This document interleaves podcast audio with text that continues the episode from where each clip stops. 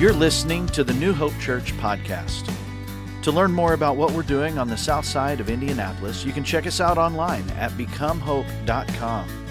If you like what you're hearing here, be sure you check out one of our companion podcasts. We have a daily devotional podcast called Let's Find Out Together, as well as an apologetics podcast called Salty Saints. Let's listen in. Today's talk comes from Zach Killey. My name is Zach. I'm one of the pastors here at New Hope. And uh, we're going to be continuing through our story about Joseph. Um, I know I like to get us caught up to speed each week, but there might be some people that don't know the story. There might be some people here that uh, haven't been the previous week. So let's just get a quick recap. Um, the story starts Joseph is a young man, he's cocky, He's dad's favorite son, and he's not so nice to his brothers. They get sick of that, so they do what every good brother would do. They fake his death and sell him into slavery, right? Um, it's not a good time for Joseph. It's not good. Um, but he ends up getting sold uh, to a man named Potiphar. He's a wealthy Egyptian man. And Potiphar quickly realizes that God's hand is clearly on Joseph because Joseph prospers in everything that he does. And Potiphar makes Joseph the second in command of his own household. And what then happens is Potiphar's wife wants to put the moves on Joseph. She thinks he's attractive. She tries to sleep with him. He refuses her advances. He actually runs from her, but she tells her husband that Joseph tried to rape her. And so Joseph is put in prison for crimes he never committed. Okay? Joseph being in prison now, the prison warden sees Joseph and goes, Hey, this guy is clearly got the hand of God on him and he prospers in everything he commits himself to. So he is made second in command of the prison.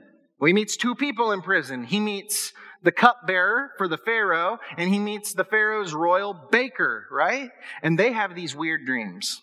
And Joseph overhears these dreams and he tells them what those dreams mean. And he says to the cupbearer that he will be restored to his former position as cupbearer, and to the baker, you're going to die, which is not great for the baker, but both things do come true. The cupbearer sees this, and Joseph just asks, Just remember me. Remember me when you're put back in the, in the kingdom. And so the cupbearer goes back. It's two years later, and he has never mentioned Joseph once. That's where we're at. He forgot all about him. Joseph is sitting in prison, probably twiddling his thumbs, thinking he's never going to see the light of day. And that's where our story picks up today. Here's your heads up. This is a really long chapter, and we don't have time to read it. So I'm going to give you the Zach paraphrased edition, and it's going to be fun. But I'm going to ask that you please read it for yourselves. Read, read the chapter. It's a really great chapter. Read this whole I mean, the whole book of Genesis is awesome, but read the whole story of Joseph sometime, front to back. Great story. Um, but I want you to see that I'm not just, you know, taking whatever liberties I want here. I'm going to try and ring true, but to do it in a simplified form. So here we go. Pharaoh it's two years later, as I said, Pharaoh's laying in bed one night. He has a dream. And all of a sudden, he has this, uh, oh, actually, not this. Not this, yeah. No, that's for later. We will get there. Um, but uh, Pharaoh, he's laying in bed and he has this dream. And there are seven plump, juicy, delicious looking cows hanging out down by the river grazing. And all of a sudden, out of the river come seven dying, sickly, gaunt cows. And they eat the seven healthy ones. And Pharaoh wakes up from this and he's freaked out. He doesn't know what that means. And all of a sudden, he, he kind of gets dozed off and falls back to sleep and he has a second dream. And that second dream, there are seven healthy, juicy, good looking stalks of grain. But then, seven unhealthy, dying, sickly stalks of grain choke out the other grain. and take over. And Pharaoh wakes up again and he is just terrified. He doesn't know what to make of any of this, but he knows it means something. And so Pharaoh does what we do and he consults ye olden Google and he goes and gets a hold of all of the wisest people around. He gets a hold of what would essentially be psychics, uh, astrologers, um, these, these magicians, right? And he cannot get an answer that suffices. He's not happy with any of the answers he gets. And all of a sudden, the cupbearer goes, Oh crap, I forgot about that guy in prison. And he goes to Pharaoh and he goes, Look, I should have done this a long time ago, but I forgot. Back when you sent me and the baker to prison because you were mad with us, we had weird dreams there, and there was a Jewish guy there. He was a young Jewish guy and he could interpret our dreams. He told me that I would be restored to the cupbearer position and he told the baker that he would die. And it happened. And I was supposed to tell you about this, but I forgot. And Pharaoh says, I need to talk to him. Go get him. Bring him here. So they send for Joseph. They get him a nice haircut, get him a nice shave, get him some clothes because he's been in jail for a long time. And I cannot imagine Egyptian jail is a place you want to be. Um, so they get him looking good. They get him in front of Pharaoh. Pharaoh says, You're the guy. You're the guy that can interpret dreams. And Joseph says something very important here. He says, No, that is beyond my ability. I can't do that. But God can. God can tell you what you need to know. And Pharaoh's like, okay, well, here, here's my dream. And he tells him about the seven healthy cows and then the seven unhealthy ones, the seven healthy grains, the seven unhealthy ones. And Joseph thinks on this and he consults God and he says, well, it's the same dream. It's one dream. It's not two dreams. You, you, they, they mean the same thing. He said, you know, you, you've got the seven healthy cows and you've got the seven healthy stalks of grain. He said, well, that's seven years. That's seven years of abundance. That's seven years of food. That's seven years of prosperity. Things are going to be good for seven years. But just like those seven unhealthy cows came out of the river and ate the healthy cows, and just like those seven unhealthy grains came and choked out the healthy grains, we're going to have seven years of famine. Says, Pharaoh, you've got to do something about this. So you've got to, you've got to get a man on this job immediately. You need to start setting back portions of food right now. You need to build silos, grain houses where we can store up this food, where we can put it away. So when that time comes and there's no more food, we can ration it. We can give it out to the people so they'll have something to eat. And Pharaoh, in what I can only presume is a kind of tongue in cheek thing to say, is he says, well, who am I going to find that, you know, God's hand is resting on? I need somebody with the Spirit of God on them. Keep in mind, this guy thinks he is God. This guy thinks that Anubis and Set and Ra are gods. He doesn't worship a God, let alone the Hebrew God, yet he says, I need someone with the Spirit of God on him. Oh, wait, there's you. You. You are the wisest man here. Clearly, clearly God is on you. His hand is in your life. He's, he's working in and through you. I need you to be this man, Joseph. He says, you're going to go and you're going to store these things up. You are going to be the second in command in all of Israel. He said, or sorry, all of Egypt. Nobody is going to have a higher position than you except for me. Said, nobody's going to raise a hand or raise a foot without your say so. You're in charge. And that's exactly what happens.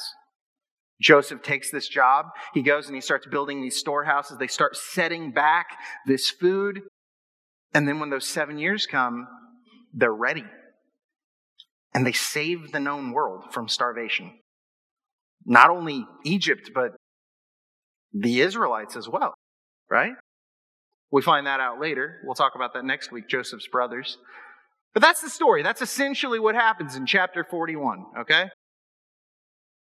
So, what do we do with that? Because that's a whole lot of agriculture, and that's a whole lot of stuff that happened thousands and thousands and thousands and thousands of years ago. So, why does that apply to me today? Why does that apply to you today? How does that apply, right? I think in three particular ways. And I'll say it, it, applies in uh, infinite ways. I mean, the Bible is this infinite fount of wisdom and application for our lives, but we don't have time for infinite amounts of things, so we're just going to pick three. Is that fair? The first one's this. We got to go back to the beginning of the story. We, we hear that, that Pharaoh has this dream, right? And like I said, he, he does what we do. He goes and he consults every worldly resource he has right? He doesn't have Google. We have Google. But how often do you go like WebMD? Who here has used WebMD? How many times were you dying? Every time. Every time. It's not accurate. I don't know how to tell you. Okay. Like he consults every resource he's got and it's not good enough. And he knows it's not good enough. Just like we do. But it doesn't stop us. We go and we, we go and consult other things. So he needs something more. He needs something better than this worldly resource. Ding. Cupbearer has that thought. And he's like, listen, I know a guy, and he's not just some guy that says he can interpret dreams. He interpreted my dream. And Pharaoh, trusting his cupbearer, because he has to trust the cupbearer, the cupbearer is the guy that makes sure you don't get poisoned. Kind of an important job for a king, right? Okay? He trusts this guy, and this guy says, This man is the real deal. And that's what brings him before Pharaoh. Now, here's why that's important. Recall the fact that there has been a two year period of nothing coming of Joseph's goodwill towards these men.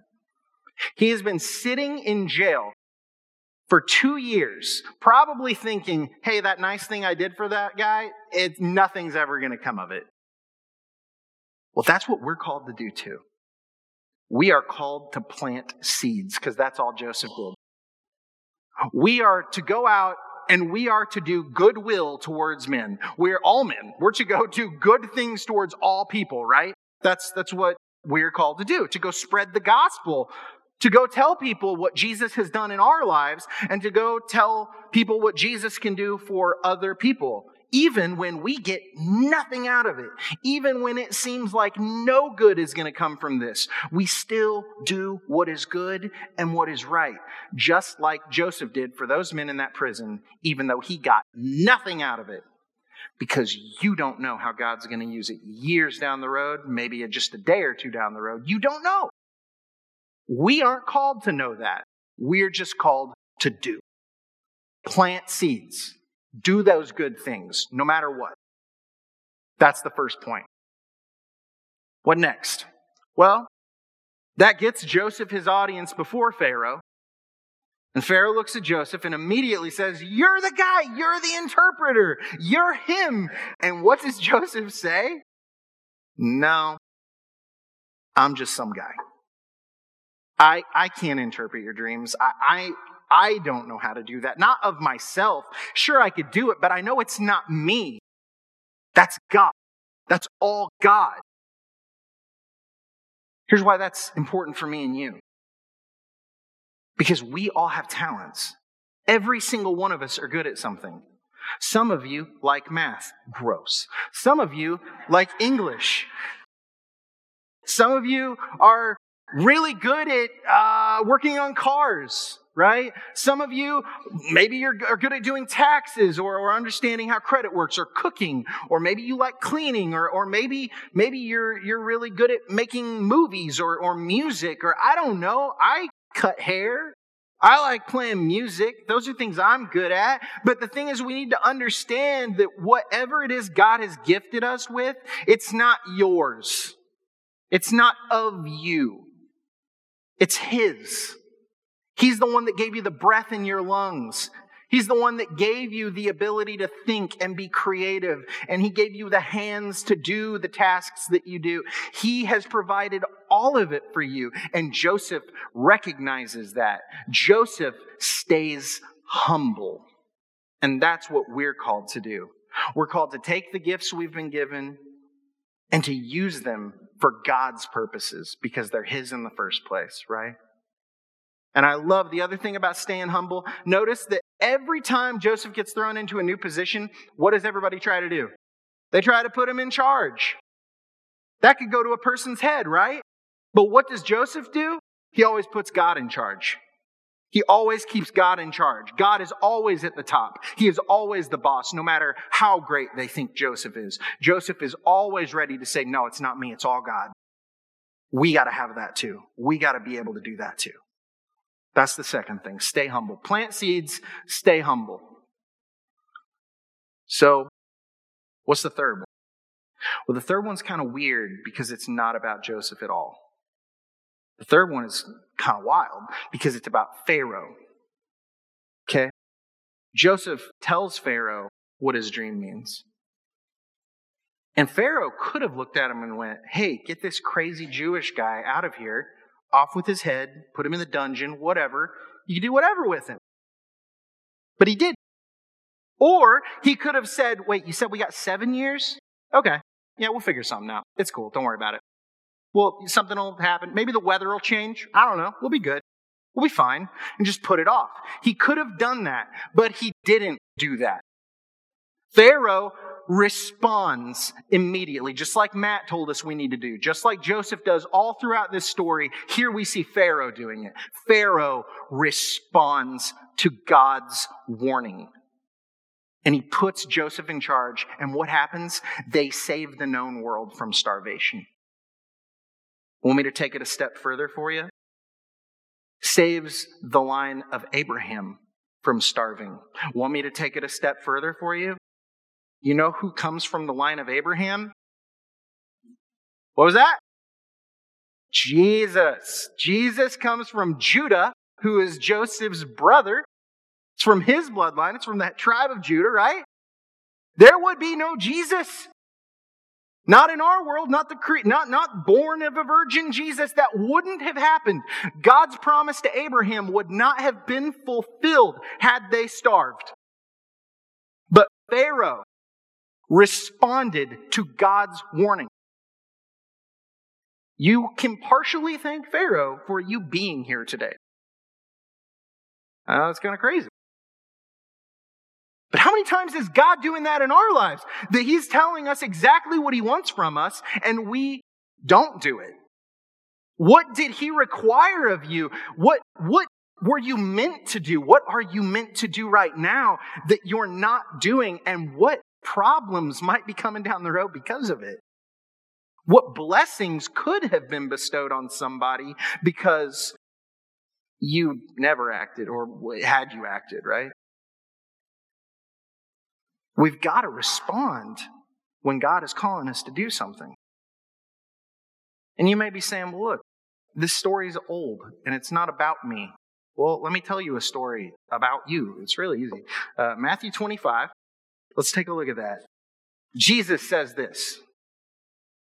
He says, Then the kingdom of heaven will be like ten bridesmaids who took their lamps and went to meet the bridegroom. Five of them were foolish and five were wise. The five who were foolish didn't take enough olive oil for their lamps, but the other five were wise enough to take along extra oil. When the bridegroom was delayed, they all became drowsy and fell asleep.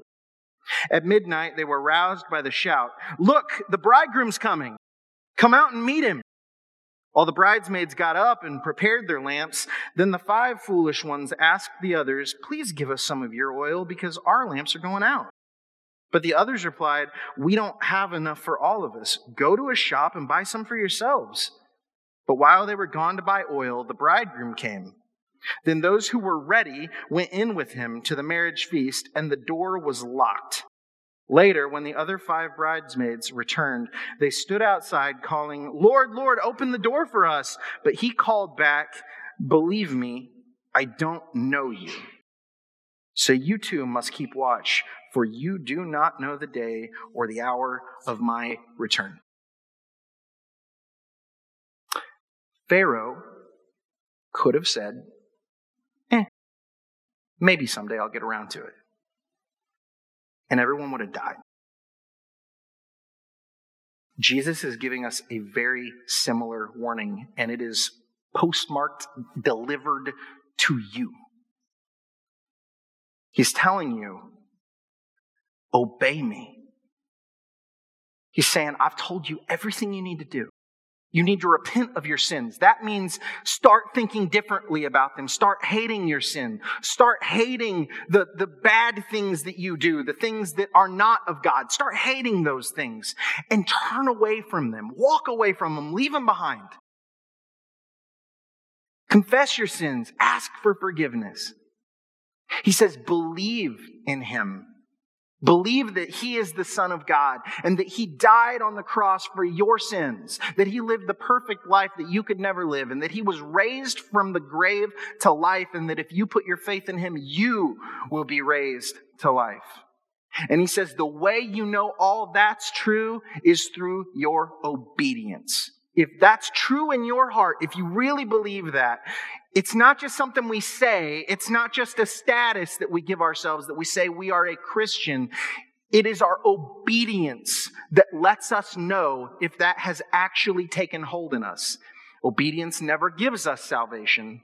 Obedience is a direct result of salvation. And Jesus right here is saying, some of you are going to put this off. Some of you are going to say, "Oh, well, I'm, you know, in this I'm the bridesmaid in the story. I'm good. I'm I'm Jesus's. I'm set apart for him, right?" But notice not all of them get in. It's the ones that were real. It's the ones that were prepared. It's the ones that really wanted him to begin with. They're the ones that got let in. What happens to the other ones? They find themselves knocking at the door and he says the worst thing I can imagine Jesus Christ ever saying to you is, I never knew you.